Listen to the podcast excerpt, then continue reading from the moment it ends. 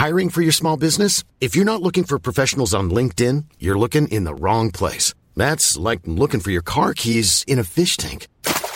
LinkedIn helps you hire professionals you can't find anywhere else, even those who aren't actively searching for a new job but might be open to the perfect role. In a given month, over 70% of LinkedIn users don't even visit other leading job sites. So start looking in the right place. With LinkedIn, you can hire professionals like a professional. Post your free job on linkedin.com slash people today.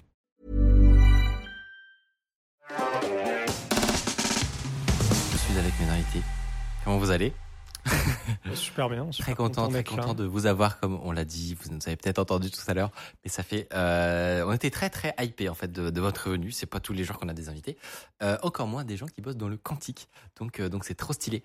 Euh, Ce que, je vous, in- euh, ce que je vous invite à faire, c'est euh, de vous installer dans vos chaises, de prendre ce que vous voulez. Euh, si vous, les micros, c'est des micros de podcast, donc euh, faut bien les manger dedans. Donc, tu vois, tu peux le, tu peux, D'accord. tu peux, tu peux le prendre et le, et le ramener vraiment à 2 cm.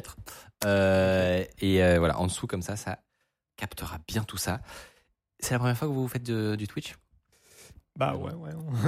Moi aussi. Il y a un influenceur quand même entre vous deux. Il faut qu'on, faut qu'on, voilà, faut qu'on crève l'abcès, il faut qu'on le dise dès maintenant.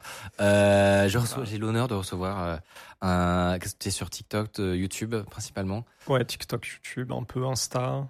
Enfin, je republie les, les TikToks sur Short et bon, maintenant tout le monde a créé son truc, mais euh, Je vous invite vraiment à aller voir Premier Degré parce que si vous voulez avoir un peu de vulgarisation en format court, bah il n'y a pas de 12 000 gens qui font ça et qui sont en plus légitimes à le faire. Donc euh, donc euh, donc euh, allez voir ça. T'as lancé ça il y a longtemps? C'est ouais, ça fait deux ans. Et euh, non, c'est cool, ça, ça marche, ça marche bien. Je suis content. Là, donc, c'est des petites capsules de une minute, quoi. On peut pas trop rentrer dans les détails, mais c'est. Oui, tu- nous disais que là 30 minutes ça, ce serait un peu chaud pour parler de quantique, mais en une minute ça doit être encore plus galère. ouais, bah du coup, euh, faut simplifier, quoi. Mais du coup, il y, a un- il y a un challenge Ouais. de, de résumer euh, en une minute euh, un concept, quoi. Très stylé. Et ils sont au courant euh, chez Alice et Bob, qui est bien sûr le nom de la boîte. Ah oui, ils sont tous au courant. C'est mes premiers fans. non, non, mais c'est une vraie question parce que c'est pas, c'est pas, un- c'est même pas un projet de la boîte directement. Ah non, pas Genre, du tout, ouais. Tu t'es lancé là-dedans et euh, Puis on m'a découvert. euh. et du coup ça te donne quand même accès, j'imagine, à du matos et des. Ah bah pour les TikTok, c'est trop cool. Quoi. Ah ouais, là c'est royal. je vais dans la pièce d'à côté, j'ai les frigos, euh, images du cryostat. Je- ouais, j'ai les ordi quantiques juste à côté. euh, c'est parfait. ouais. Dans la salle des ordi quantiques, j'imagine, je ne sais pas, on va en parler. à quoi ressemble une on salle. aura des images. Dans le premier degré, je pense que c'est une- c'est la première question qu'en fait que je suis en train de me poser. C'est à quoi peut bien ressembler une salle info quantique? Alors, si tu avais été dedans, tu te poserais. Enfin, tu- ce que tu retiendrais surtout, c'est le bruit que ça fait. Mais on en C'est vrai, comme une salle serveur un peu. Ben, un peu tu- différent. Ok, ok. Un peu différent. Mais tu ressors. euh, ton oreille, euh, en fait, après, à le filtrer quand t'as passé 4 heures dedans d'affilée. Et du coup, t'as l'impression que le monde extérieur. euh, Tu ressors et tout, tout est silencieux. Exactement. On pense aux doctorants qui sont restés trois ans dans ces salles, Ils sont hantés par le euh, bruit. Et donc, toi, c'est la première fois du coup que tu es que tu es en live avec nous. Tout à fait. Est-ce que, avant qu'on se lance dans le vif du sujet, euh, où est-ce qu'on peut, euh, je sais que à chaque fois qu'on a, on a ce genre de discussion, c'est frustrant pour les gens qui veulent aller plus loin. Mhm. Donc déjà d'entrée de jeu, est-ce que vous, il y a des publications par exemple de tous les, enfin qui, permettent de pousser un peu les sujets dont on va parler? Qu'est-ce que vous conseillerez euh, comme euh, comme ressource un peu? Alors, euh, comme ressource d'entrée, toi, peut-être que tu as une idée. Être embauché chez Alice et Bob Et ouais, se, se lancer dans la lecture d'un article scientifique, c'est vraiment dur. Ardu, quoi. C'est aride. Et, euh, et même nous, tu vois, dès qu'on sort un peu de notre sujet, vraiment, euh, c'est hyper dur de lire un article scientifique. Donc c'est peut-être pas le premier truc. Ouais. euh, Bah non, mais moi je crois que le, mieux, le meilleur format pour ça, c'est plutôt de la discussion à mon avis. Ouais. Euh, quelque chose qui serait genre euh, en vidéo par exemple, euh, où on aurait genre des illus et, euh, et des trucs visuels. Est-ce qu'on va, on va faire de notre mieux on Ouais, verra cette vidéo. Euh, je, je pense que tu peux baisser un tout petit peu ton micro parce qu'on va te cacher. Euh, faut que tu peux le mettre ce- pour que ça vise ton menton, tu vois. Excellent. Euh, je fais ma petite intro et on rentre sans plus tarder dans le vif du sujet. Vous avez sans doute déjà entendu parler d'informatique quantique sans peut-être trop comprendre concrètement en fait ce qui se cache derrière. On en avait déjà parlé avec Vivien de Microsoft à l'époque. Et ces nouvelles euh, capacités de calcul informatique pourraient changer pas mal de domaines de la vie. Par exemple, créer des nouveaux matériaux pour les batteries, euh, fabriquer des nouveaux médicaments encore inconnus, peut-être casser les méthodes de chiffrement actuelles, qui sait? Aujourd'hui, l'objectif, en fait, c'est de comprendre une fois pour toutes pourquoi c'est si difficile de faire ces ordinateurs quantiques, pourquoi ça fait des années qu'on en parle et que, entre guillemets, ça n'arrive pas sauf à grands coups de, marketing où on dit qu'on y a réussi, mais en fait, quand on regarde de plus près euh, ce qu'annoncent les GAFAM, etc., c'est pas forcément non plus euh, si foufou. On a la chance, pour ça, de recevoir deux experts du domaine qui nous viennent de l'entreprise Alice et Bob. Ils vous le diront pas vous-même, mais Alice et Bob, c'est une petite boîte euh, avec peu de gens qui fait légitimement concurrence avec les plus gros acteurs du marché en ce moment sur la création d'un ordinateur quantique. Vous pouvez imaginer que c'est une course et on a la chance en France d'avoir au moins une structure qui mène ce combat euh, avec la rage de vaincre et, qui potentiellement en 4 ans, ça vous allez me vous allez me le dire, c'est vous qui allez me le confirmer, mais potentiellement en 4 ans pourrait faire ce que Google n'a pas réussi en 15. Sans plus attendre, je vous propose de rentrer dans la discussion. On va parler de dérouler un petit peu tous les sujets, détailler ce que vous vous faites. Est-ce que d'entrée de jeu, vous pouvez euh, vous présenter pour les gens qui ne vous connaissent pas? Mm-hmm. Donc j'y vais. bonjour à tous. Euh, donc euh, je m'appelle Diego. Donc comme tu as dit, je travaille chez Alice et Bob. Euh, donc je suis en thèse, deuxième année de thèse et sur l'informatique quantique. Et bah, c'est trop cool de travailler dans ce domaine. Et, et moi, je m'appelle Ulysse. Je suis également en thèse, en troisième année. Je rédige mon manuscrit et je suis arrivé au tout tout début d'Alice et Bob. Chronologiquement, je suis le premier employé d'ailleurs. Et donc en quelle année? En 2020 si je ne dis pas de 2020, donc c'est tout récent. C'est déjà c'est fou en fait. la boîte, la boîte a un peu plus de 3 ans. Ok. on est 80 maintenant quand même, donc c'est on est une grosse start-up maintenant. Ouais, c'est que... très vite. Hein, ça fait très bizarre. 80 hein. employés en 4 ans. Oui, c'est plutôt une bonne. Euh, j'imagine que les, les moitiés c'est l'année dernière. C'est souvent comme ça en général. c'est à peu près ça. Ouais. Euh, Est-ce que pour commencer, vous pouvez nous expliquer à quoi ça sert un ordinateur quantique? Quel est le but de travailler dans ce domaine? Donc le but d'un ordinateur quantique, c'est de faire certains calculs qui prendraient énormément de temps sur des ordinateurs euh, classiques. Donc ça, c'est vraiment le terme qu'on utilise. Ordinateur classique, c'est euh, tout ce qu'on a, nos smartphones, nos tablettes, euh, les centres de calcul. on appelle ça des ordinateurs classiques. donc le but, c'est pas, tu vois, de faire des calculs deux fois plus rapidement qu'un ordinateur classique, parce que bon, on le verra, mais c'est hyper compliqué de construire un ordi quantique.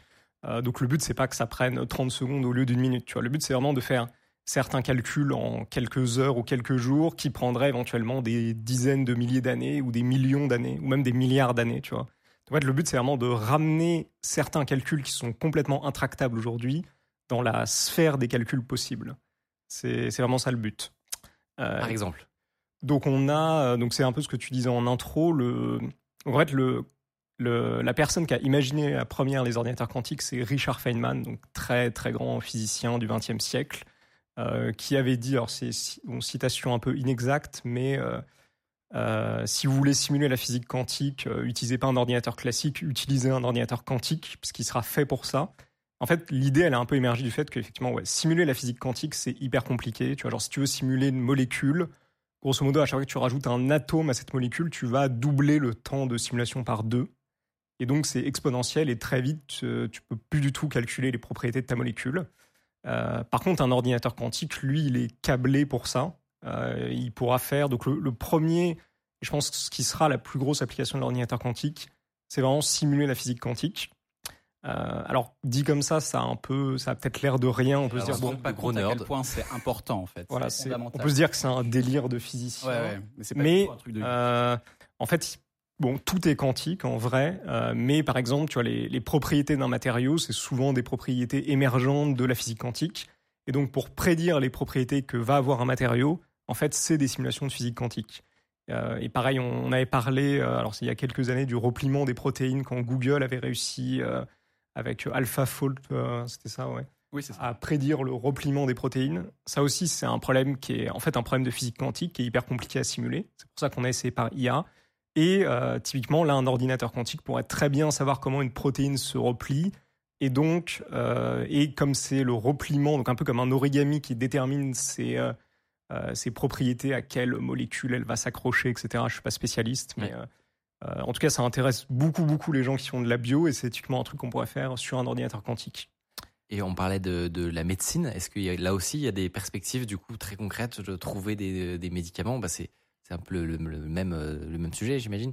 Ouais, après, on peut pas, euh, tu, on peut pas dire précisément, euh, voilà, si on a un ordinateur quantique, on pourra faire cette simulation et trouver le remède contre le cancer. Tu Oui. vois. On n'est pas en train de dire ça, mais on dit qu'il y a, il y a beaucoup de, enfin, c'est des trucs qui sont envisageables, quoi. Parce que aujourd'hui, enfin, aujourd'hui, pour euh, faire une, euh, déterminer la structure d'une protéine, soit AlphaFold te donne la réponse, et dans ce cas, tu es content, soit tu dois faire de la cristallographie, cristallographie à rayon X, et c'est tout de suite euh, des semaines de mesure.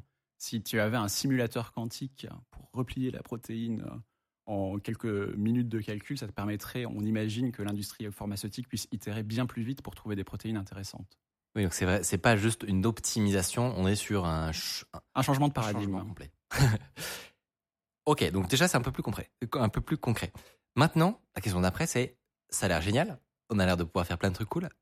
Comment on fabrique un ordinateur quantique On commence par quoi? Euh, bah, du coup, j'y vais. Vas-y, lance-toi, lance-toi. Fort bien. Alors, euh, donc, euh, en réalité, il n'y a pas qu'une seule stratégie aujourd'hui pour essayer de fabriquer cette machine. Euh, il n'est pas clair quelle va être la stratégie qui va gagner à la fin la course à l'ordinateur quantique. Je pourrais citer les ions piégés, les atomes froids, le. euh, ça me vient- Tonique. Photonique, merci beaucoup. Nous, c'est pas ce qu'on fait. Nous, on est sur une techno qui est probablement l'une des plus représentées aujourd'hui dans la course à l'ordinateur quantique, qui s'appelle les circuits supraconducteurs. Tout à l'heure, il passait des images du labo, euh, enfin des cryostats peut-être qui peuvent en repasser à, la régie. Euh, les circuits supraconducteurs, c'est une plateforme euh, sur laquelle on va venir essayer de stocker de l'information en exploitant les propriétés de la matière. Et euh, pour faire ça, on a besoin euh, d'énormément, énormément refroidir. Quand tu utilises cette technologie, tu as besoin de travailler avec des énergies qui sont bien en dessous des énergies qui casseraient la supraconductivité de tes matériaux. Donc là, on voit, on voit un cryostat, donc c'est l'intérieur des frigos, on les appelle comme ça au laboratoire, dans lesquels on met, on met nos puces, tu vois, on les met tout en bas. Là, on est en train de voir quelqu'un en train d'assembler euh, les puces. Il faut bien voir que là, donc, tout est doré. Euh, c'est du cuivre, tout est en cuivre, recouvert d'or pour faire d'excellents contacts thermiques. Et ces cryostats, ensuite, on les referme une fois qu'on a mis nos expériences. On met plein de couches en poupée pour nous isoler au maximum de l'environnement électromagnétique euh, environnant, parce qu'on va travailler à des fréquences typiquement de l'ordre de la dizaine de gigahertz. Donc en fait, c'est exactement la fréquence des télécoms. Donc si tu es mal isolé, tu vas capter le Wi-Fi euh, sur tes, sur tes types. J'exagère, mais Raphaël... bon, Ouais, je- je je vais- peux vraiment capter le wifi. ah oui, non, mais C'est sûr, c'est sûr. C'est du 5.5 GHz typiquement. Donc, euh, euh, voilà, donc il faut bien bien t'isoler. Et une fois que tu as fait ça, tu fais un très bon vide et tu vas venir euh, refroidir ton échantillon. Et les re- températures auxquelles on travaille, c'est typiquement 10 millikelvin. Donc 10 millikelvin, tu vois, c'est C'est- 10 millikelvin au-dessus de moins 273,15 degrés Celsius. C'est le zéro absolu. Donc, en gros, c'est moins 273,14 degrés. Exactement. Et il y a pas une histoire comme quoi c'est plus froid que dans l'espace, non Ouais. Bah, l'espace, euh, si tu veux lui donner une température critique, c'est celle, euh, enfin typique, c'est celle du fond cosmologique diffus, c'est un bon point de référence. Et il est à genre, euh, euh, on a on a rediscuté 3 degrés Kelvin. Donc voilà, c'est Et puis, ouais, il est à moins 270 et nous, on est en dessous. c'est Parce que dans l'espace, en fait, c'est vraiment ces boucliers qui nous permettent, nous, de bloquer ce rayonnement. Exactement. Tout l'univers est plongé dans ce Ouais. rayonnement euh, qui a été émis après le Big Bang. Et euh, nous, avec les boucliers, en fait, on le bloque, donc on peut descendre plus bas. Quoi. tout à fait. plus, plus froid que l'univers. Plus froid que- Non, c'est une bonne façon de le dire, c'est pas faux. Et, euh, et voilà, et donc euh, ces circuits supraconducteurs, euh, typiquement, eh ben, t'en as sur la table, hein, en fait, ils ressemblent à ça, je sais pas si on peut Mais les si, prenons-les, montrons-les. Prenons- On m'a dit, on a, on a amené des ordinateurs quantiques. Alors, Et ouais, j'ai vu des tout petits trucs qui, qui payent pas de mine. Je sais pas si on y voit très bien à la régie, mais donc là, ce que je tiens, c'est une boîte. Donc c'est typiquement ce genre de boîte qu'on met au fond du cryostat. Tu peux la monter un peu, ouais, regarde. Si t'as le retour ici. Voilà. Pardon, j'ai un coup de micro. et donc si j'ouvre la boîte, on va voir à l'intérieur euh, un petit circuit qui est lithographié. Donc euh, là, je sais pas si c'est du silicium ou- ou du saphir. Et ce qu'on lithographie, c'est typiquement du néobium ou de l'aluminium, qui sont en fait des métaux euh, tout à fait usuels. Mais ce que les gens ne réalisent pas, c'est que la plupart des métaux usuels sont supraconducteurs. Il faut juste les refroidir suffisamment. Ah oui, d'accord. Donc Évidemment, évidemment, euh, mon CPU n'est pas à 0 degré Kelvin. Donc, il n'est pas supraconducteur, tout à fait. Tout à fait. et, euh, et donc, euh, tu vois, sur euh, cette puce, on a plein de petites entrées-sorties qui nous permettent de greffer des lignes coaxiales pour envoyer et recevoir des signaux micro-ondes qu'on va venir contrôler avec une électronique à température ambiante. Par des lignes de descente, on les voyait tout à l'heure, on va pouvoir acheminer ces micro-ondes par des chemins qu'on a bien choisis et qu'on a bien bien isolés pour pas qu'il y ait n'importe quoi qui rentre dedans. Et euh, nos signaux, on va les récupérer et les analyser avec typiquement euh, l'électronique euh, utilisée dans les télécoms. et c'est un truc qui est chouette, c'est que pour travailler avec les circuits supra, tu dois travailler à quelque chose comme 5 GHz. Et la plupart des télécoms aujourd'hui sont optimisés pour travailler dans ce régime de fréquence. Donc en fait, pour un prix raisonnable, tu peux avoir une électronique d'extrêmement bonne qualité. Et ça fait partie des nombreuses raisons qui font que cette technologie émerge beaucoup parce que dans les concurrents, si tu veux faire, euh, mettons, des ions piégés, il faut immédiatement, c'est tout de suite des expériences d'optique en fait, avec des tables où tu as des lasers dans tous les sens et tu fais des optical tweezers pour manipuler tes atomes. Enfin, tu as des thésards euh, qui perdent trois ans de leur vie à calibrer des lasers pour ça marche juste pour pouvoir commencer en fait. pour commencer à faire l'expérience et des manips qui ont des temps très longs. Les circuits Supra, tu peux itérer très vite. C'est un vrai avantage. Et alors, est-ce que ça, du coup, on, peut appeler ça un ordinateur quantique? Alors, non, c'est un peu ambitieux celui-là, il est un peu petit. C'est un prototype, mais, mais du coup, tu vois, le petit carré argenté que Ulysse montrait, c'est vraiment ça le processeur. Quoi. Donc, c'est 1 cm par 1 cm. Et du coup, dans ce processeur, il y a les fameux qubits, donc pour quantum bit en anglais, euh, qui sont l'équivalent donc, du, donc, dans un ordinateur, euh, si on zoom, c'est des 0 et des 1, vous en parliez tout à l'heure. En informatique quantique, euh, on utilise donc des qubits, donc c'est ça qui retiennent l'information quantique, et ils peuvent être dans 0, dans 1 ou dans une superposition des deux. Donc c'est là qu'on va peut-être commencer à parler de physique quantique. Perdre des gens. Donc en gros, ils peuvent être un peu euh, en même temps dans 0 et dans 1, euh, pour le dire simplement. Et donc l'intérêt, c'est que si tu as...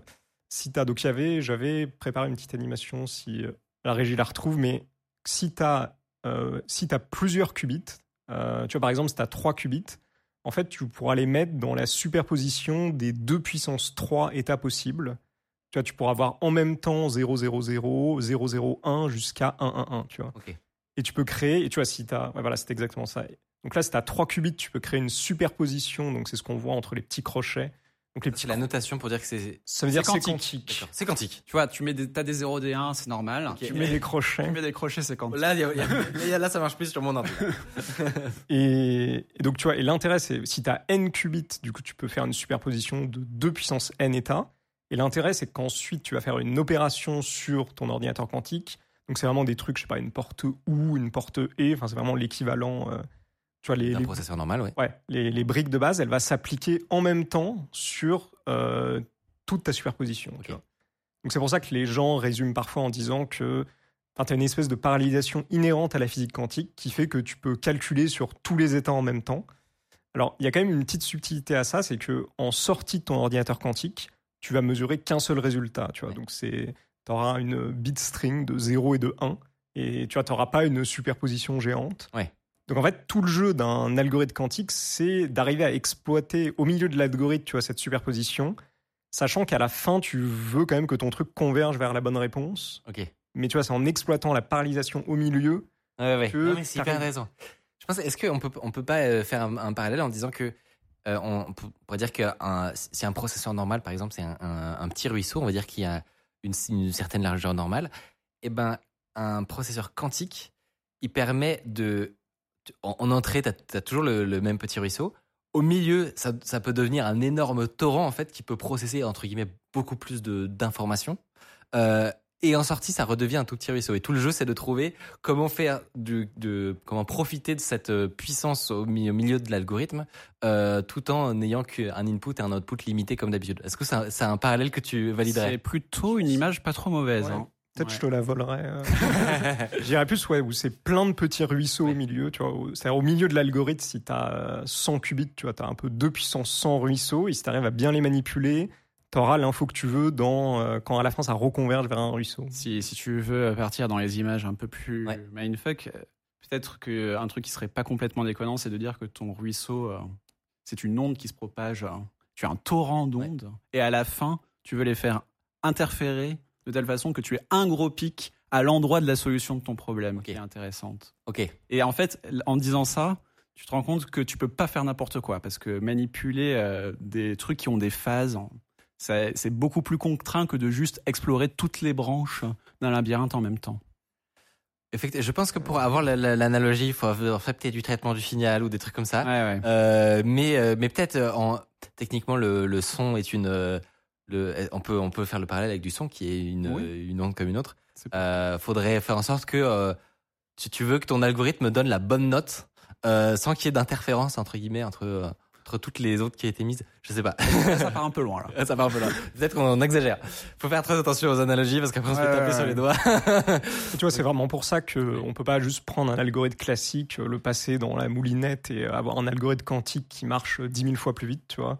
C'est justement parce que c'est un, ce jeu complexe d'interférences euh, qui, donc c'est vraiment un, tu vois, c'est vraiment c'est des chercheurs qui ont, qui trouvent des algorithmes quantiques et on n'en trouve pas un toutes les deux semaines, tu vois. Bah c'est ça, c'est que ce qui est ce que je trouve fascinant, c'est que là on va on va justement parler un peu de ce qui est difficile et pourquoi peut-être euh, là cette fois-ci ça pourrait marcher et pas trop les fois d'avant. Euh, mais juste avant, en fait ce, ce qui me fascine, c'est que les algos, on les a depuis bien plus longtemps que, la- Le hardware. que le hardware pour les faire tourner. Et je trouve que c'est quand on le sait pas, ça, ça mindfuck, c'est-à-dire que c'est on, on sait déjà quelle précisément quelle ligne de code entre guillemets on va pouvoir exécuter sur ces processeurs le jour où ils vont arriver, mais ils ne sont pas là. c'est Ouais, fou. je crois que c'est. En fait, le premier algo quantique qui a été trouvé, c'est 1994, donc c'est Peter Shor. Et justement l'algorithme pour casser euh, RSA. Euh, du coup, bon, j'ai pas besoin d'expliquer. Ensuite, les gens lui ont dit ça marchera jamais. Donc alors ouais. juste pour expliquer, RSA qui euh, est derrière tous les, les algorithmes de chiffrement symétrique. Donc globalement, ce qui fait toute la confiance hein, sur Internet, euh, vos paiements sécurisés, tout ça, imaginez que tout ça est basé sur RSA derrière. Euh, et cet euh, algorithme de Shor, c'est ça? Ouais. Ouais. Euh, permettrait de casser avec un ordinateur quantique n'importe quel euh, chiffrement d'une taille.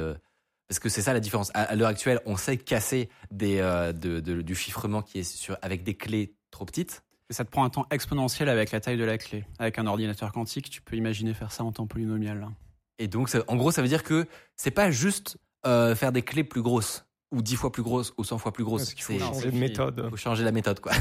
Alors, bon, c'est pas l'application qui vend le plus du rêve, parce que tu as juste l'impression que. Ça fait un peu peur. On va dû juste devoir changer tous nos systèmes de sécurité. Ouais. Génial. Alors, en pratique, il y a euh, du coup des systèmes de chiffrement post-quantique euh, qui existent déjà. Je sais, aux États-Unis, ils sont, ils sont sur le coup, en tout cas en France aussi, euh, pour euh, justement, ne, quand il y aura des ordinateurs quantiques, euh, ne pas que n'importe qui puisse pas euh, déchiffrer les messages. Et euh, donc, c'est pas, tu vois, c'est- panique. C'est pas. au euh, final, ça, ça va aller. Euh, et l'ordinateur quantique servira. Enfin, c'est pas le but, quoi. Ce que je vous propose maintenant qu'on a eu un petit peu un, un visuel de ce qu'il y a tout au cœur de la machine, c'est de comprendre qu'est-ce qui fait que c'est dur en fait. Pourquoi euh, on, toujours maintenant on n'a pas beaucoup de résultats concluants. Euh, pourquoi c'est alors que pourtant j'imagine qu'il doit y avoir des milliards investis. Enfin, ça doit être une course entre, entre des C'est une énorme bulle financière. Ouais. Euh, et, euh, est-ce que vous pouvez expliquer justement pourquoi c'est en fait pourquoi c'est dur et qu'est-ce qui a été imaginé euh, de votre côté pour, pour- j'imagine qu'il y a plein de secrets de fabrication mais pour donner une idée euh, une idée générale qu'est-ce que vous avez imaginé vous pour euh, surmonter ces difficultés là Alors, déjà, pourquoi ça marche pas? Le, En fait, la, la raison profonde, c'est que la physique quantique, c'est très fragile. Euh, tu vois, on disait, par exemple, on refroidit à des températures très très froides, mais dans votre ordinateur que vous avez chez vous, par exemple, s'il monte de 20 degrés, ça va rien changer. Tu vois, le truc marche toujours, c'est hyper robuste en fait. Un ordinateur quantique, si ça monte de 1 degré, tout est cassé, tu vois. Et donc, euh, et typiquement, quand euh, si la température des frigos monte trop, on voit que les performances des qubits se dégradent, tu vois. Donc c'est comme la physique quantique, c'est hyper fragile. Mais c'est encore plus froid que l'espace à ce moment-là. C'est toujours plus froid que l'espace, mais on a quand même vu la dégradation. Ouais. Et donc on est hyper sensible à toutes les conditions extérieures. C'est pour ça qu'il y a, c'est hyper protégé. Il y a plein de boucliers, etc. Mais à la fin, ça fait que dans euh, que en fait le temps de vie de l'information dans un ordinateur quantique, aujourd'hui en tout cas dans les supraconducteurs, c'est disons entre la microseconde et la milliseconde. Donc concrètement, euh, tu vois par exemple si je fais, euh, je sais pas, t'enregistres, euh, tu sauvegardes un film sur ton disque dur, T'espères que quand tu reviens deux jours après, les 0 et les 1 qui composent le film sont toujours là et les 0 ne sont pas changés en 1 et les 1 ne sont pas changés en 0. Et dans un ordinateur quantique, aujourd'hui, toutes les euh, une centaine de microsecondes, le, un 0 se transforme en 1 ou un 1 en 0 sans que tu le veuilles. Donc tu vois, tu peux, tu peux pas faire des calculs avec ça. T'es en train de regarder ton film et là, pff, tout explose, tout crash, Iron Man Ouais, disparaît. T'as du euh, bruit blanc. donc Ouais. c'est donc ça c'est et c'est pour ça que vraiment quand tu vois quand Shor il a sorti son algorithme, euh, je crois qu'il a raconté que un an après il y a un papier qui est sorti qui a dit mais en fait ce sera impossible parce qu'on a on n'arrivera jamais à construire des systèmes assez robustes. Euh, tu vois la- le, le temps d'exécution, tu vois pour pour faire l'algorithme de Shor, je sais pas, il faudra un truc qui survive. Euh, je sais pas, au moins une heure ou un truc comme ça, tu vois. Faire tourner un truc pendant une heure, donc il faut que ton information euh, sur des milliers de qubits, pas juste un, Sur les ordinateurs d'Alice et Bob, on prévoit de le faire tourner en combien d'heures? C'est 8 heures. C'est bah, les, les, les benchmarks qu'on a fait. Euh, il faudrait, tu vois, il faut que l'information vive pendant 8 heures. Ok. Et euh, Avec le nombre de qubits que. euh, avec euh, beaucoup de qubits. Et donc, le, donc les gens pensaient que c'était impossible. Quoi. Ils se sont dit, bon, on n'y arrivera jamais. Puis, euh, bah, en fait, c'est Shor qui a à nouveau inventé un qui est, qui est vraiment hyper fort. Je, je suis admiratif. euh, qui a inventé euh, ce qu'on appelle la correction d'erreurs quantiques. Donc, l'idée de, de base, enfin, les reprises de la correction d'erreurs classique, c'est un truc qui existait déjà pour. en fait, le développement des premiers. alors, je crois que c'était pour les télécommunications. C'était Hamming, donc un physicien, informaticien des années euh, 40-50, qu'on avait marre que quand il envoyait ses signaux, euh, ses zéros se transformaient en 1, et donc il a inventé la correction d'erreurs. Donc le premier truc que tu peux t'imaginer, c'est que voilà, si mon 0 ou mon 1 il est trop fragile, bah, je vais juste répéter l'information. Je vais juste dire, mais en fait, mon 0 c'est 3 0 et mon 1 c'est 3 1. Et du coup, si j'ai un 0 qui se transforme en 1, tu vois que j'ai encore deux 0 qui retiennent mon information. Euh, et donc, je peux faire un vote de majorité, dire bah, le 1, il est tout seul, il est louche. Par contre, j'ai encore deux zéros. À mon avis, c'était 0, 0, 0. Et hop, le 0, je retransforme en 1. Et après, tu vois, dans ton algorithme, ça voudrait dire que tu auras, tu vois, auras une étape où tu vas faire les opérations, une étape où tu vas corriger les erreurs, une étape où tu vas faire les opérations. Euh, donc, tu vois, auras. En fait, à la fin, la machine que tu as, elle corrige autant les erreurs qu'elle fait des calculs. Ouais, ouais. Les deux seront euh, l'un après l'autre en, Autant d'énergie à corriger les bugs intempestifs euh, que à calculer des trucs, quoi. Ouais, bah en fait, à la fin, euh, parce que c'est ce qui était sur l'animation, c'est que, tu vois, si tu as 3 zéros, mais que tu as 2 zéros qui se transforment en 1, euh, bah là, ça marche plus, tu vois. Même ton vote de majorité, Ouais, bah oui, il va inverser le 0, le dernier qui restait qui était bon, il va le mettre en 1, et tu t'auras ajouté une erreur avec ta correction. Donc en fait, c'est ce qu'on appelle le seuil de la correction d'erreur. Donc c'est hyper important, c'est euh, le fait qu'en fait ta correction d'erreur, elle marche, mais si de base tes qubits ils sont assez bons. Euh, si ils sont, si de toute façon euh, par rapport à la fréquence à laquelle tu peux faire ta correction, si de toute façon il y a 10 erreurs entre chaque étape de correction, ça marchera pas, tu vois. Euh, et donc Je veux dire que c'est hyper important parce que je pense qu'on peut se dire, ok, alors il me parle de, ces trucs de correction d'erreur. En fait, si vous voulez un parallèle de ce- c'est quoi de la correction d'erreur, c'est un QR code. Euh, si vous avez euh, déjà vu un QR code et que vous scratchez un petit bout et que vous réessayez de le flasher, ça marchera toujours en fait. Parce qu'il y a une redondance d'informations qui fait que même s'il y a une- un petit bout est pas là, bah, tout va bien. Ouais, Et Bah pareil, dans, ouais, les CD, euh, si tu rayes un CD, euh, comme il y a de la correction d'erreur, c'est pareil. c'est- Ça devrait Tu vas avoir le film intact quand même. Mais là, en fait, c'est vraiment important ce que tu dis. C'est- là où tout se joue en réalité, parce que c'est ce qui distingue un ordi qui sert à rien d'un ordi avec lequel on peut vraiment, vraiment faire des trucs. Et aujourd'hui, on a que des ordis qui servent à rien, justement parce que Ils servent pas tout à Euh, fait à rien. c'est non, c'est des très beaux objets de physique, c'est incroyable. Par contre, on on n'a jamais fait.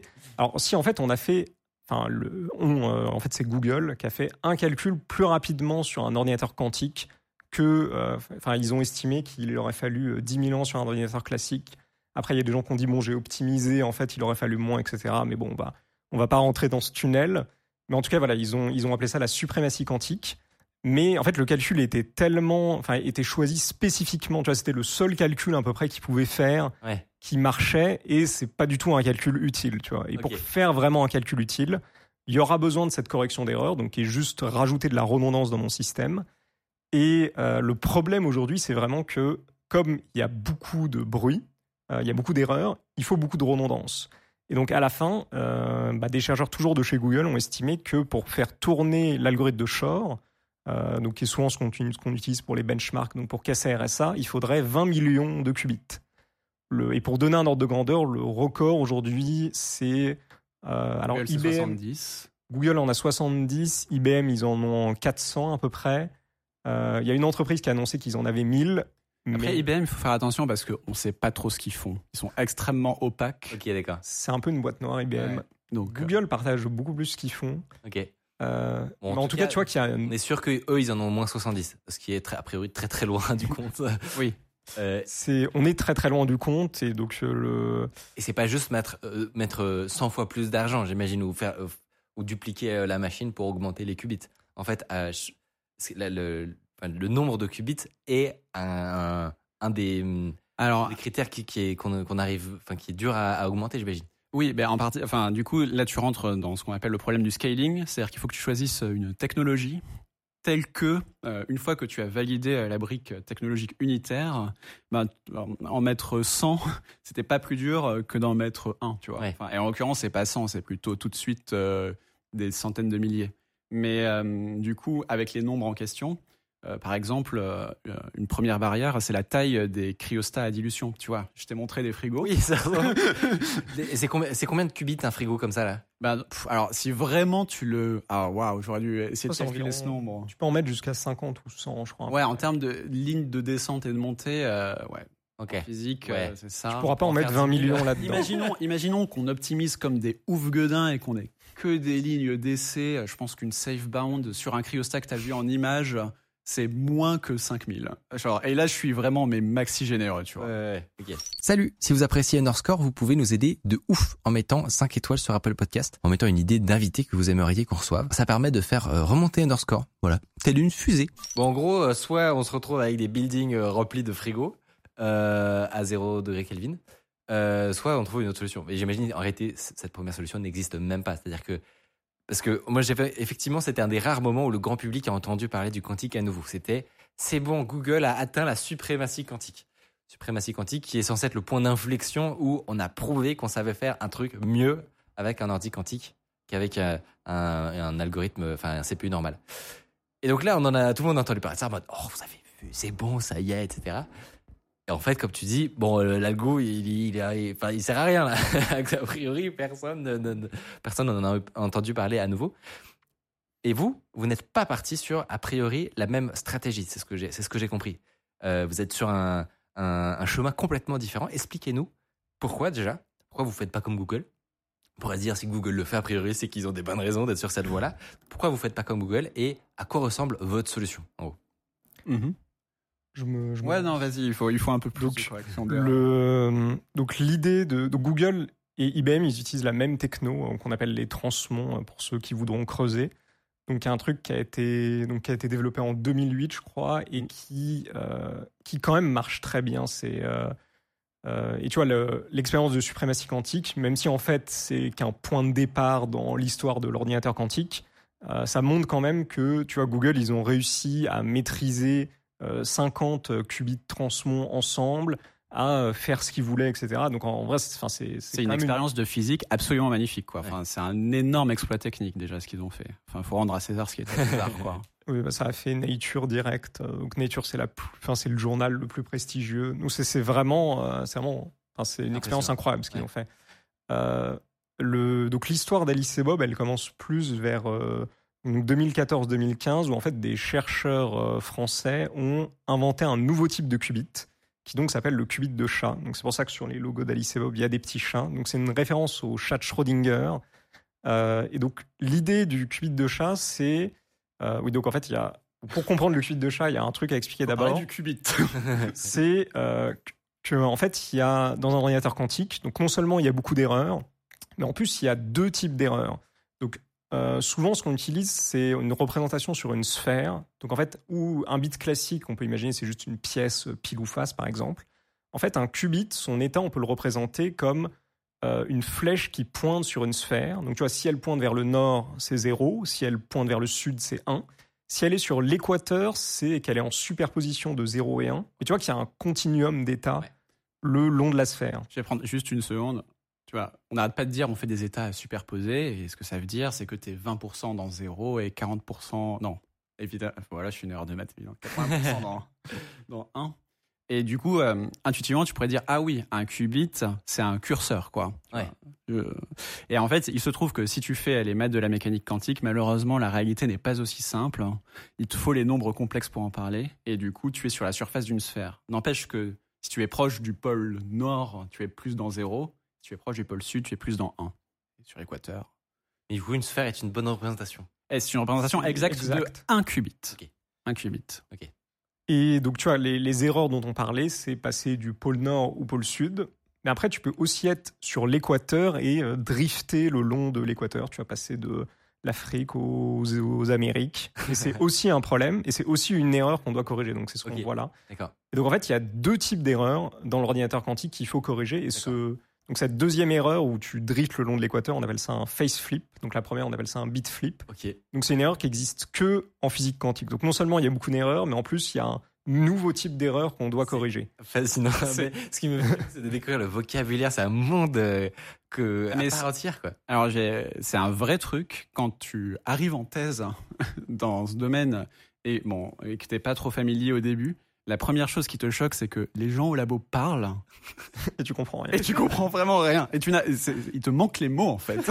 c'est vraiment euh, apprendre, euh, enfin, se rentrer dans ce domaine profondément, c'est un peu apprendre un nouveau Un langage. terme qui n'existe nulle part ailleurs, comme tu dis. ouais. Ouais. Bah, les, les onboarding à Alice et Bob sont assez longs. euh.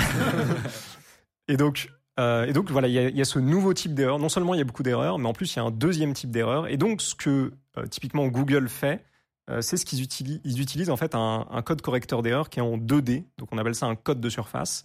Et c'est vraiment par rapport au, tu sais, je te disais, bon, on met 3 zéros, on en met 5, etc. Tu vois, on augmente la redondance selon une direction. Là, pour corriger les deux types d'erreurs, en fait, ils sont obligés d'avoir des qubits en deux dimensions. Donc une dimension pour corriger les zéros qui vont se transformer en 1 et une dimension pour corriger donc les drifts selon l'équateur. En fait, c'est quand tu es en superposition de 0 et 1, en fait, mathématiquement, tu es dans l'état 0 plus 1. En fait, tu peux passer dans l'état 0 moins 1. Genre, le signe peut changer. avec les crochets. Et c'est avec les crochets, et c'est aussi un problème. Et donc, ils ont besoin de ces deux dimensions pour corriger les deux types d'erreurs. Et c'est pour ça qu'on arrive au chiffre de 20 millions. Tu vois, parce qu'à la fin, Ouais, en fait, quand à chaque, enfin, quand t'augmentes un qubit, d'un qubit, en fait, euh, t'as besoin de corriger deux fois ces erreurs. Donc c'est la, Ouais. la progression et euh, C'est au carré quoi. carré. Et ils sont, tu vois, ils sont à 1 pour 1000. En gros, c'est-à-dire qu'ils prévoient ça. euh, L'informaticien quantique du futur, enfin, si, euh, selon Google, tu vois, il, il manipulera, lui, il sera à un niveau plus abstrait où il s'embêtera pas avec la correction d'erreurs. En fait, chaque qubit qu'il manipulera, ça sera en vrai 1000 qubits derrière. Ouais, ouais, d'accord. Mais qui corrigeront tout ce qu'il fait. Voilà. Et c'est comme ça qu'on arrive à ce chiffre de 20 millions. Ah, mais c'est pas, c'est marrant. J'ai compris, enfin, pourquoi, depuis tout à l'heure, on parle de 70 qubits, 200 qubits, et que pourtant, quand on, parce qu'on peut faire des simulations avec- via des API de, de, d'IBM ou de Oui. Azure, Tout à fait. euh, pour interagir avec des qubits. Et les, les nombres, c'est plutôt euh, 7 ou euh, 8, je me rappelle plus exactement. Alors sur l'API d'IBM, c'est vraiment des qubits hardware que tu as. C'est pas des qubits euh, qu'on dirait logiques, Ouais. qui sont des collections de qubits qu'on corrige en continu pour essayer d'en avoir un mieux. Et du coup, euh, t'en as pas beaucoup sur euh, leurs API. Mais je crois que sur leur API, il y en a au moins, ils ont au moins un chip à 50 qubits, non. IBM. Mais Ouais. voilà. Pardon, j'ai dévié. Donc, ce qui nous ramène euh, à la question, ça c'est la, la, hum, ça c'est la stratégie donc de Google qui pose du coup ce très très gros problème là. Euh, première question, est-ce que eux ils, ils pensent qu'ils vont y arriver comme ça? J'imagine s'ils continuent à investir, mais ou est-ce qu'ils sont un peu désespérés là? De, je dirais pas qu'ils sont désespérés. Non. Euh, enfin, il y a une très grosse conférence de physique où il y avait un chercheur de Google qui avait présenté les résultats du code de surface. Encore une fois, ils sont très forts dans ce qu'ils font. Et ils avaient dit oui, bon, les chiffres paraissent gros, mais on pense qu'on y arrivera. Bon, après, on sait pas ce qui est. euh, Ouais. euh, après, il faut savoir qu'ils ils recherchent en parallèle d'autres types de qubits. Ça. Ils ont un espèce de département R&D à l'intérieur de leur unité quantique. Déjà un département R&D. Ok. En, euh, en fait, ce qu'il faut, pardon, ce qu'il faut que tu vois, c'est que les circuits supraconducteurs, c'est une plateforme qui est extrêmement versatile et en réalité, tu as toute une zoologie de façons de faire des qubits sur cette plateforme. Donc aujourd'hui, ils sont sur les transmonts, mais euh, ils explorent euh, tous les tas de l'art en parallèle. Et s'il y a un jour, il y a une techno euh, qui devient sensiblement meilleure, ils switcheront quoi. Ils switcheront. Ah, je pense qu'ils changeront. Et en parlant de techno personnel. différentes, justement, vous, vous n'avez pas choisi euh, ce qu'ils font. Euh, pourquoi? Et qu'est-ce que vous avez fait? Donc nous, on utilise donc euh, donc je reviens, euh, on a pris un petit détour. Donc en 2015, il y a des chercheurs français qui ont inventé le qubit de chat. euh, donc qui est aussi un circuit supraconducteur, mais où tu mets, euh, tu as juste ton circuit est câblé différemment. Et ce qubit, il a en fait jamais de bit flip. C'est-à-dire en fait, on, on supprime exponentiellement un des deux types d'erreurs et il reste que l'autre type d'erreur à corriger. Euh, et donc c'est ce qu'on vo- on voit assez bien visuellement qu'en fait, à la, à la place d'avoir un, un carré pour corriger des erreurs, on a juste une ligne. Euh, C'est linéaire du coup, c'est-à-dire que Ouais. a priori ça, ça a l'air super. Surtout il y a un petit chat. Euh, quelle est cette magie? Donc c'est après c'est voilà pourquoi tout le monde n'utilise pas des qubits de chat? Parce que c'est quand même un peu plus dur à faire euh, qu'un transmon. Mais enfin nous on pense vraiment que c'est la bonne voie. Tu vois quand on regarde les chiffres de 20 millions que les, les que les tu donc typiquement ce chiffre de 20 millions il se compare chez nous à une euh, centaine de milliers de qubits. C'est-à-dire avec une centaine de milliers de qubits de chat tu pourrais faire la même chose que ce que fait Google avec 20 millions de qubits.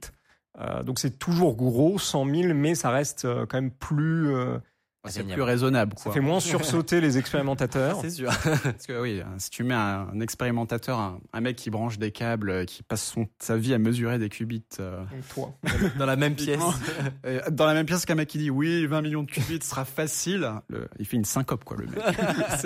C'est- à peu près ça la situation aujourd'hui. Et donc, euh, 100 000, effectivement, ça paraît une progression de dingue.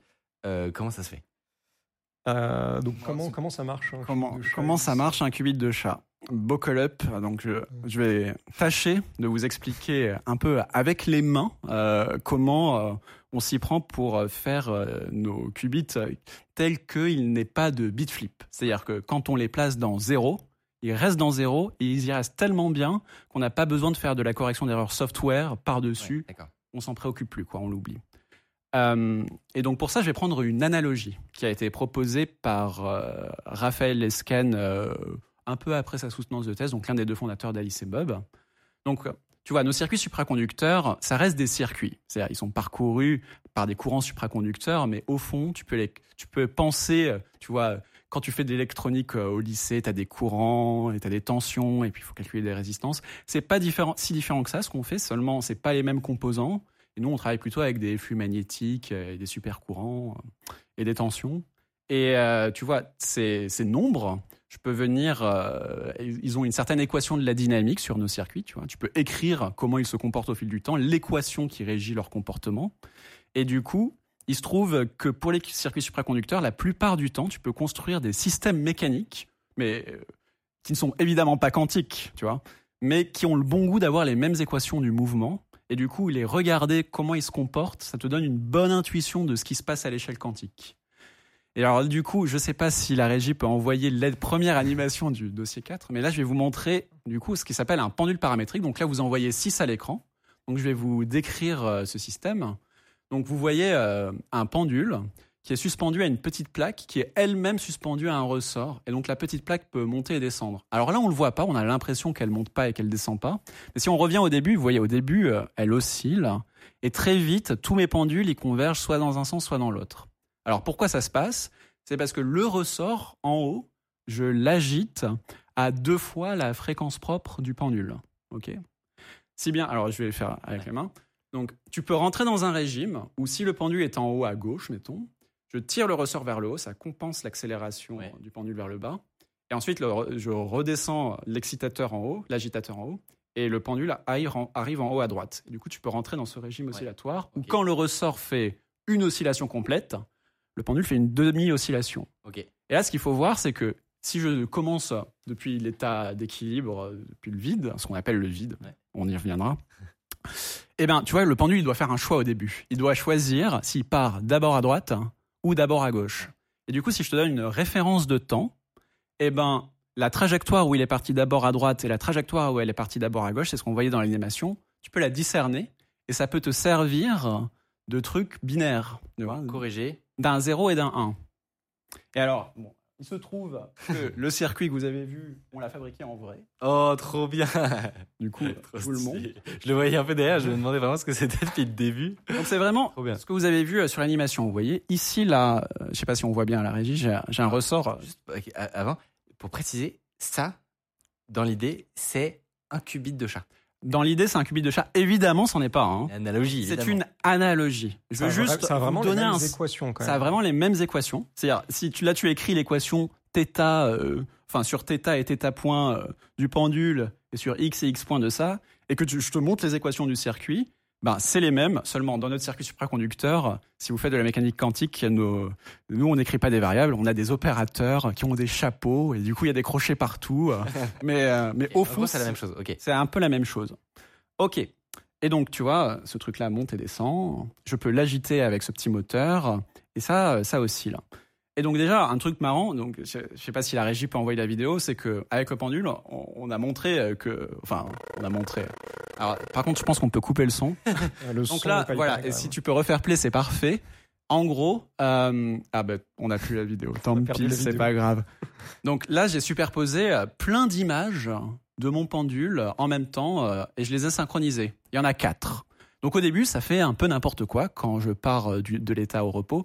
Le système est dans un régime assez chaotique, tu vois. Ouais. Mais très vite, donc là, ça commence à arriver, tu vois, tu converges soit vers la trajectoire qui est dans un sens, là c'est bon, on est bien synchronisé, Oui. soit vers celle qui est dans l'autre sens. J'avais pas compris avec le. oh, franchement, avec l'animation Voilà. d'avant, je- j'arrivais pas bien à comprendre.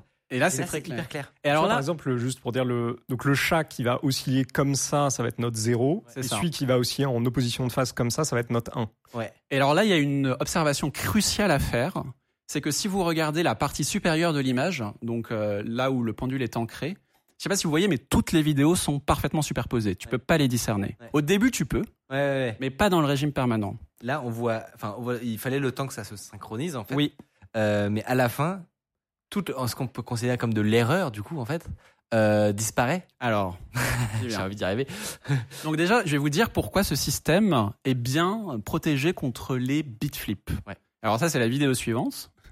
Je profite. Mais moi, ce que j'ai hâte qu'on le fasse marcher, parce qu'en vrai, ah, vous voulez le faire marcher en vrai? On, peut, on pourra. Ah ben j'ai la Limetsu, table. mais il faut euh, il faut que quelqu'un me ramène le sac de course qui est dans le lobby. Franchement, ça. vaut le coup. Ça- franchement, ça vaut le coup. On le fera, à la, on le fera à la fin. Ok ok Comme ça, ils ont le temps de- de- d'amener tout ça. ok bon donc si on peut envoyer la vidéo suivante, je vais vous démontrer que ça marche. Ça donc marche là bien. j'ai pris euh, deux vidéos qui sont en phase et vous voyez avec mon doigt je viens donner des coups dans le pendule. Et ça vous pouvez imaginer que c'est le monde extérieur qui vient perturber le système. Je sais pas si vous voyez mais il s'auto-stabilise, il revient tout seul. Ouais. Tu vois? Il Ouais. passe pas dans l'autre état, il reste dans l'autre état. C'est un système qui est extrêmement robuste aux perturbations. Donc ça, ça en fait un bon candidat pour être un bit. Là, tu m'as dit, bon, ben, génial, tu m'as fait euh, un bit classique avec euh, Un un pendule. Il m'en faut plus que 50 millions pour faire un ordinateur normal. Oui, même pas quantique pour l'instant. ok, et donc là, le, le point crucial, ok, je vais faire un tout petit détour, mais je pense que ça vaut le coup. Donc vous voyez, dans, pour l'informatique classique, vous voulez pas que vos ordinateurs euh, aient des erreurs. Et donc ce que ça veut dire, c'est que le monde extérieur, j'en sais rien, l'é- l'é- l'électricité statique, les rayons cosmiques, ce que vous voulez, est transformé en 0 ou en 1. Et ça, vous pouvez imaginer que c'est une porte non conditionnelle à quelque chose d'extérieur. Ouais. Ok. Par exemple, oui ou non, le chat a marché sur le processeur et changé un bit. Exactement. Bon, eh bien, en informatique quantique, il y a un truc qui s'appelle euh, la mesure, qui a le mauvais goût de projeter les états. Et en fait, c'est totalement analogue à ce que euh, ce que tu ne veux pas, c'est que l'environnement puisse modifier, euh, pardon, le système puisse modifier l'environnement. D'accord? C'est-à-dire qu'il ne faut pas non plus que ton ordinateur puisse modifier pendant le calcul. À la fin, évidemment, tu vas le regarder, mais pendant le calcul, tu ne veux pas que ton système puisse faire fuir de l'information vers l'environnement. Et il se trouve que, étant donné la façon dont nos circuits sont designés, le seul endroit où il y a un vrai gros point de fuite, si je le montre sur le pendule, c'est ici. Ok. D'accord? C'est, vraiment à cet endroit que notre circuit, on dit qu'il est très dissipatif, qu'il y a beaucoup de décohérence. Or, ce, ce truc-là, tu vois, quand, quand tu es bien dans ton code space, on parle de tu vois, la trajectoire qui nous sert de 1 et de 0, Ouais. ben, si tu regardes que ce truc, que je te cache le reste, Ouais. tu ne peux pas savoir si le système il est dans 0 ou dans 1. Et ça, ça veut dire que, alors, bon, évidemment, ce serait plus dur que ça, mais si je prends ce pendule et que je le refroidis très très froid, euh, bien plus froid que l'énergie typique euh, d'excitation de, de ce pendule, et que je l'agitais avec euh, des états cohérents, enfin, bref, sur le principe, on pourrait imaginer le mettre dans une superposition cohérente s'il n'y avait pas du tout de frottement à cet endroit et qu'il y reste. Et en fait, c'est exactement ce qu'on fait dans nos circuits. Seulement, ce pendule dans nos circuits, c'est évidemment pas un pendule, c'est en réalité le champ électromagnétique autour d'un petit résonateur. Tu peux y penser comme euh, une petite boîte dans laquelle on met des photons, parce qu'au fond, ce avec quoi on travaille, c'est de la lumière, c'est des modes bosoniques.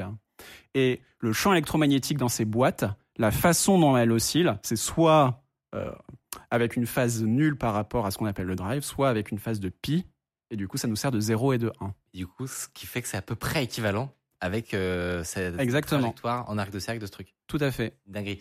Alors, est-ce que je, vais essayer de, de, de, résumer ce que tu viens de dire Tu me dis si je, si n'ai rien compris. Et, faut, et, et me jugez pas parce que c'est quand même. C'était la partie la plus dure du live. la partie la plus difficile. Ok. déjà, il y a un truc pour qu'on raccroche tout le monde. Si moi j'ai bien compris, il y a quelque chose dans la physique quantique qui est hyper perturbant quand on découvre euh, le, concept de base, qui est que le, le, la personne qui constate quelque chose, le, qui, qui vient faire une mesure, peut avoir une action sur euh, le, le, système qu'elle mesure. Et ce qui est pas trop le cas dans la vie, c'est-à-dire qu'a priori, euh, je sais pas moi, je, que, quelle analogie on peut prendre Le fait de regarder le système alors, il y a plein de problèmes avec la façon dont je viens de le dire. À une, enfin, change le système, quoi. Par exemple, j'allais dire vulgaire de le dire. Si tu mesures la vitesse d'un ballon de foot, ça va pas changer sa vitesse juste parce que tu as pris une caméra et tu as filmé sa vitesse. Alors qu'en physique quantique, si, quoi. A priori, si. Et donc, c'est pour ça que ce que t'expliquais, c'est que ici, il y a un système qui permet de, de faire cette synchronisation, entre guillemets. Euh, stabilisation. Stabilisation.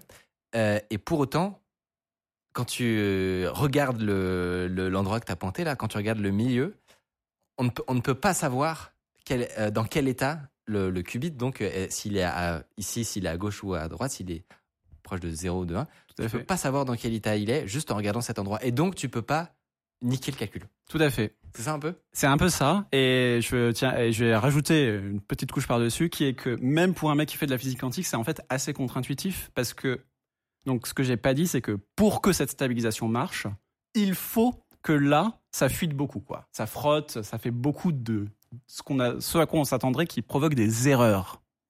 Et euh, il se trouve qu'on a designé ce système pour que, ok, à cet endroit, ben, c'est tout pourri, il y a beaucoup d'informations qui fuient, mais on, on l'a tailoré pour que l'information qui fuit n'emporte pas le morceau crucial qui est est-ce que je suis dans 0 ou dans 1 Ok. Quand je dis on, euh, c'est véritablement euh, le papier de 2015 c'est pas moi qui ai eu cette idée. Oui, c'est des papiers produits par les fondateurs, du coup, de, c'est ça, d'Alice Bob ah, Plutôt les, les, directeurs de, directeurs thèse, de thèse des fondateurs. D'accord, ok. Mais c'est... Euh, qui leur a après donné l'idée de créer le, l'entreprise Alice Bob. Alice Bob, qui est évidemment une référence euh, à ceux qui font de la crypto. Est-ce que j'ai le droit de partir un tout petit peu plus loin? Prie. Euh, il y a une dernière animation.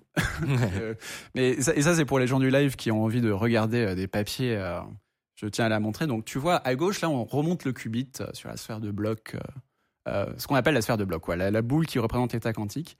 Et à droite, ce que je te représente, c'est un truc qui s'appelle la fonction de Wigner, qui représente, enfin, qui est une représentation de l'état d'un résonateur. Et tu vois, un physicien, lui, il regarde cette fonction de Wigner, tu vois. Et elle a deux blobs, un rouge en haut et en bas. Bon, bah, c'est le 0 et le 1. Et tu vois, quand euh, la fonction de Wigner, elle a des franges au milieu, ça veut dire que tu es dans un état qui est bien cohérent. Le chat, il a des moustaches. et, euh, et, voilà. Et du coup, si un jour vous allez sur Archive et vous regardez des papiers, bah, vous verrez euh, pêle-mêle ce type de représentation.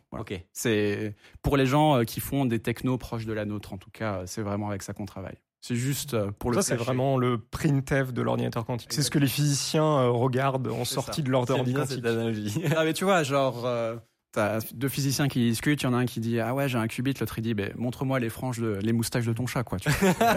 c'est vraiment ça. Et donc, là, dans le schéma qu'on a vu, si jamais au milieu, en gros, il y avait un truc tout rouge enfin, qui clignote et qui tourne. Ça veut dire que tu es bien sur l'équateur de la sphère de bloc, que tu as bien un, un, mélange quantique de 0 et de 1. Ok. C'est ça. Ça marche. J'allais dire très clair, mais peut-être pas non plus très clair, mais un peu clair. Ce qui est pas mal déjà, en vrai, quand tu y réfléchis. euh, franchement, c'est hyper intéressant. Merci pour, euh, pour euh, ces schémas et de, de nous avoir amené ça. Ça rend effectivement le truc un peu moins euh, abstrait et abscon, ce qui est souvent le cas quand on parle de ces choses-là. Est-ce que, parce que on, a parlé du fait que tout ça venait d'un papier en 2015, etc., fait par un Français du coup. Euh, Est-ce que pourtant vous êtes les seuls à travailler, à mettre en place euh, ce système-là? Alors, ce système-là précisément, on est un peu les seuls. Donc, le, notre système, donc on fait des qubits de chat. Donc ça, c'est l'image que je viens, qu'on vient de flasher. Et la façon dont on les fait, c'est euh, une stabilisation dissipative. On est un peu les seuls à les faire, mais on n'est pas les seuls à travailler avec des qubits de chat. Il y a d'autres façons de les faire. Il y a quand même Amazon qui fait pareil. Mais, C'est pareil. Mais ça- mais c'est- du coup, en fait, Amazon, ils ont. euh, en gros, ils ont. C'est un peu les derniers à s'être lancés. Enfin, Google et IBM, ils sont lancés depuis euh, 10 ans à peu près, même un peu plus maintenant. Euh, et euh, Microsoft aussi, ils sont lancés depuis assez longtemps. Et Amazon, bon, ils s'étaient pas lancés. Juste un moment, ils ont annoncé qu'on va travailler sur ordinateur quantique. Et en fait, ce qu'on a appris après, c'est qu'ils ont, ils ont recruté euh, plein de chercheurs, donc vraiment des grosses stars aux États-Unis, euh, genre 50 chercheurs hyper connus. Ils les, ils les ont fait travailler pendant un an pour savoir quelle est la bonne voie pour construire un ordinateur quantique. Et la conclusion, c'est qu'il faut faire comme Alice et Bob. c'est, c'est, c'est C'était- vraiment à peu près ça qui s'est passé. Ah ouais. Et donc ça, donc finalement on peut dire, euh, enfin si tu regardes juste la situation comme ça, tu peux te dire que bon ça, ça a mis un gros coup de pression au fondateur de la boîte, évidemment. Mais C'est finalement, flatteur d'avoir euh, le papier de Raphaël Ezaki hein, sur toutes les slides d'Amazon. donc c'est, par exemple pour, euh, je sais pas, une des premières questions que je m'étais posée quand on m'a raconté cette histoire, c'est, enfin est-ce que la technologie, enfin notre technologie, elle est brevetée, est-ce qu'ils ont le droit de l'utiliser? Donc oui, elle est brevetée. Mais en fait, tant que tu vends rien, euh, tu vois, ils peuvent construire un labo, faire des qubits de chat dedans, les tester. Tant qu'ils vendent rien, ils, euh, on peut rien faire, tu vois. Donc c'est, enfin, c'est parce que c'est le principe de la science, quoi. Ouais. Tout le monde a le droit de faire de la science. Il peut faire des publications qui complètent la- les. Ouais, totalement. C'est c'est le même, c'est le principe de la science, Cool. quoi. Et, euh, et du coup, et, bah déjà, en fait, ça fait énormément de pub pour la technologie d'Alice et Bob, et même en termes de validation, tu vois, C'est quand, une très bonne chose en réalité. quand, quand notre, euh, notre CEO il va euh, tu vas présenter à des investisseurs et que tu dis bah il y a Amazon qui, qui a validé notre technologie et qui fait pareil euh, tu vois c'est ouais. ça, ça, ça met un peu en, en confiance quand même Euh, puis après il y a aussi un autre point c'est que on a donc on a commencé avant eux on était un peu en avance et on a enfin, au vu des résultats qu'on a aujourd'hui on a quand même gardé notre avance donc ce qui est assez cool parce que c'est pas enfin tu parlais un peu de ça c'est pas qu'une question d'argent justement Euh, certes Amazon ils ont plus d'argent que nous c'est clair ils ont sûrement aussi plus de gens maintenant mais c'est euh, surtout une question de, de cerveau quand même aujourd'hui Ouais. vu que ça, ça reste quand même de la recherche fondamentale En France, on est très bon pour produire des cerveaux, ça c'est incontestable. Et donc Ouais. en tout cas Et, j'imagine que suivant les domaines, euh, le- le- la population de gens en capacité de, le- de résoudre le problème est pas forcément, euh, pas forcément la même. Est-ce que dans ce secteur-là, donc l'informatique quantique de pointe, est-ce qu'il y, a- il y a beaucoup, beaucoup de gens qui peuvent, euh, qui peuvent travailler là-dedans? Qui, peuvent pousser, le, pousser les choses il y a de aussi plus en plus de enfin c'est vraiment un champ qui est nouveau Ouais. Euh, donc il y a pas tu vois des experts des qubits de chat il y en a pas euh, des milliers et euh, bah il y en a beaucoup qui sont en France et c'est pour ça c'est en partie pour ça qu'on arrive à garder notre avance aussi Euh, après il y a de plus en plus de masters qui sont créés en informatique Ouais. quantique mais ça Ma perception cours, du truc, c'est que c'est un peu comme euh, l'IA, mais euh, tu vois, l'informatique quantique d'aujourd'hui, c'est l'IA de des années euh, 98. quoi. C'est aussi dur de rentrer dans l'IA euh, maintenant. Allez, 2005 par là, quoi. Début des années 2000, Ouais. Tu vois. Mais à un moment donné, euh, je pense que ça va arriver, quoi.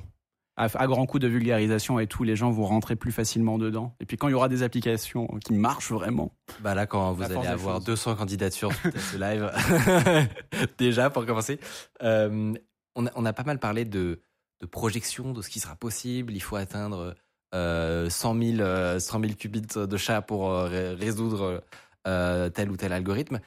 Concrètement, si on parle pas de projection, maintenant, là, tout de suite, vous arrivez à voir combien de qubits et vous projetez d'en faire combien? Qu'est-ce qu'on a le droit de disclose? Ah, J'ai peur de... hein. Alors, en tout cas, bon, on peut dire la, la, euh, l'étape que tout le monde veut franchir aujourd'hui, euh, c'est de faire marcher la correction d'erreur. Oui. Euh, et c'est un truc que personne n'a. De construire ce fameux qubit logique, arriver à, corriger les, er- arriver à corriger les erreurs, personne n'y est arrivé jusqu'à aujourd'hui.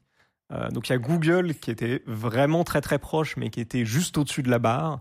Il était 20% au-dessus. Euh, et donc voilà. Passer en dessous de la barre. hein. faut passer en dessous, ouais. Euh, ouais, ça, c'est pas ouf comme métaphore. Mais c'est dans ce sens-là que ça marche.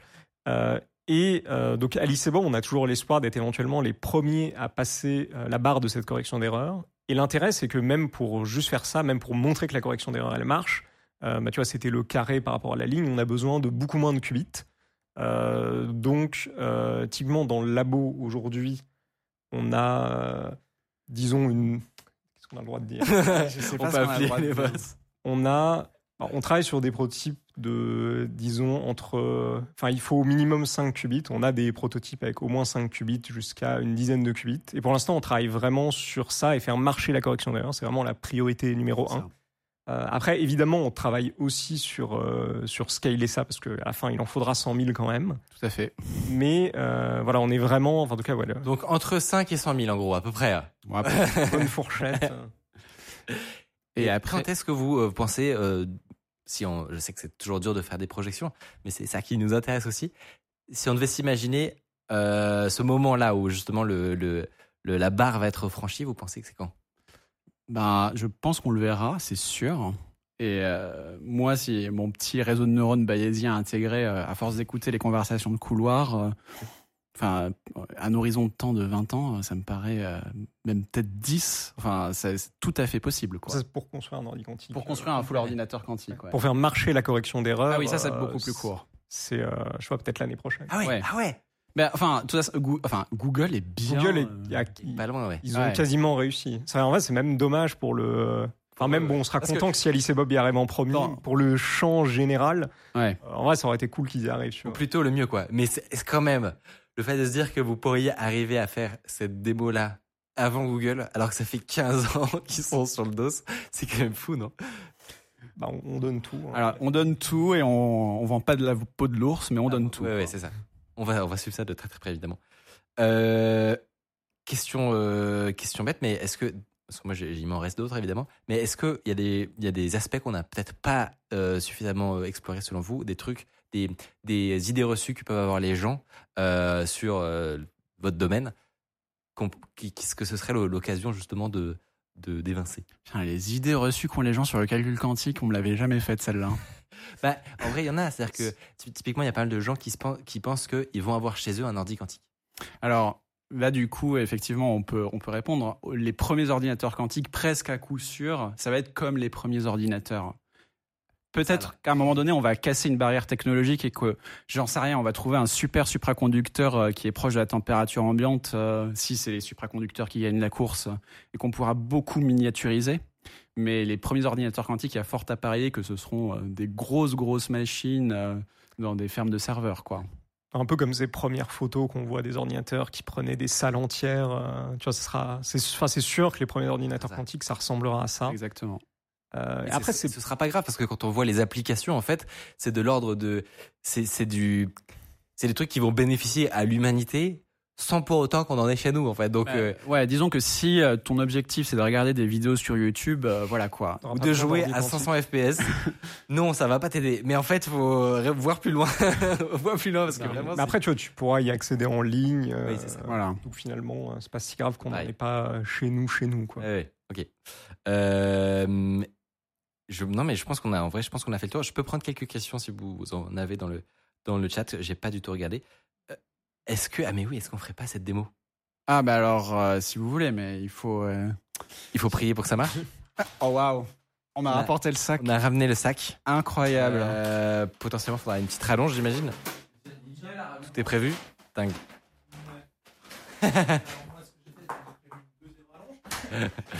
une rallonge de rallonge. Très conseillé, ça.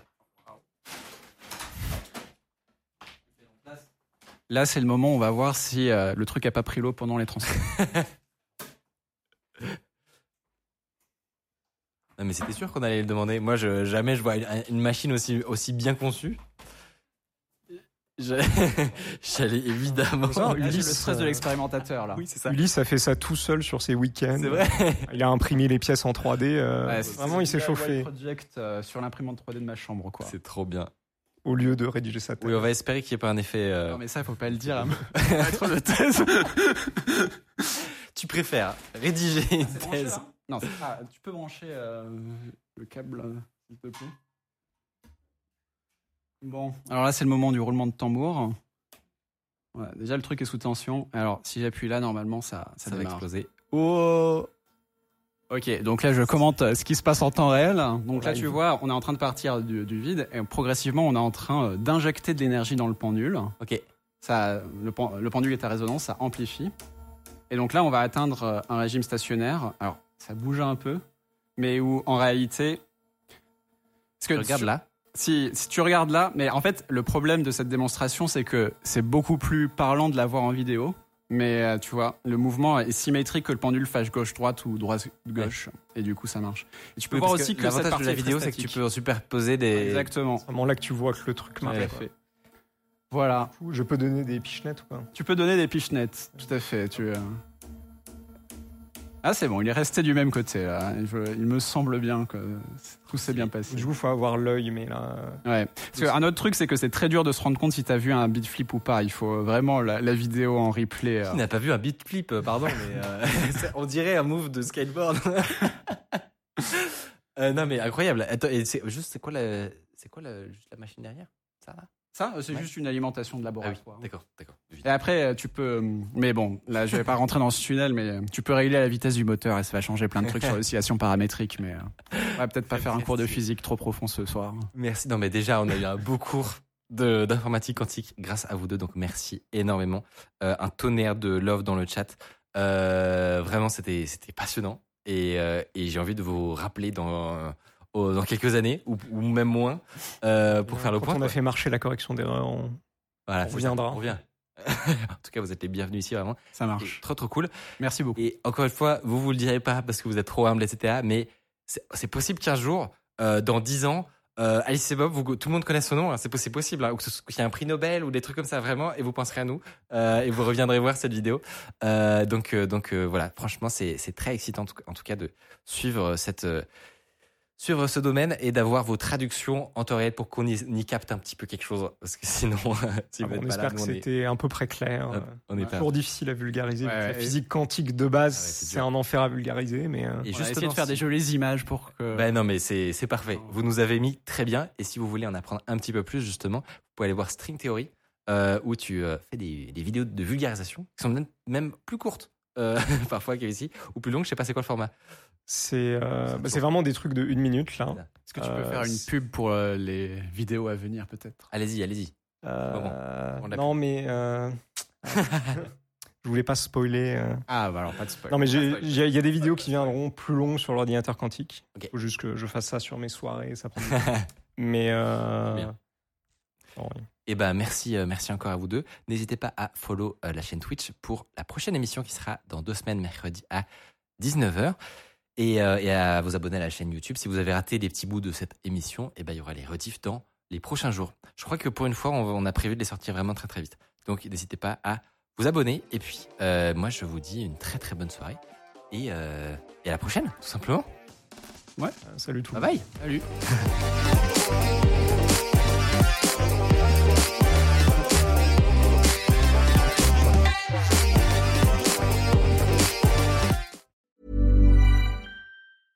Selling a little or a lot? Shopify helps you do your thing however you cha-ching. Shopify is the global commerce platform that helps you sell at every stage of your business. From the launch your online shop stage to the first real life store stage, all the way to the did we just hit a million orders stage. Shopify is there to help you grow. Shopify helps you turn browsers into buyers with the internet's best converting checkout. 36% better on average compared to other leading commerce platforms because businesses that grow grow with Shopify. Get a $1 per month trial period at shopify.com/work. shopify.com/work.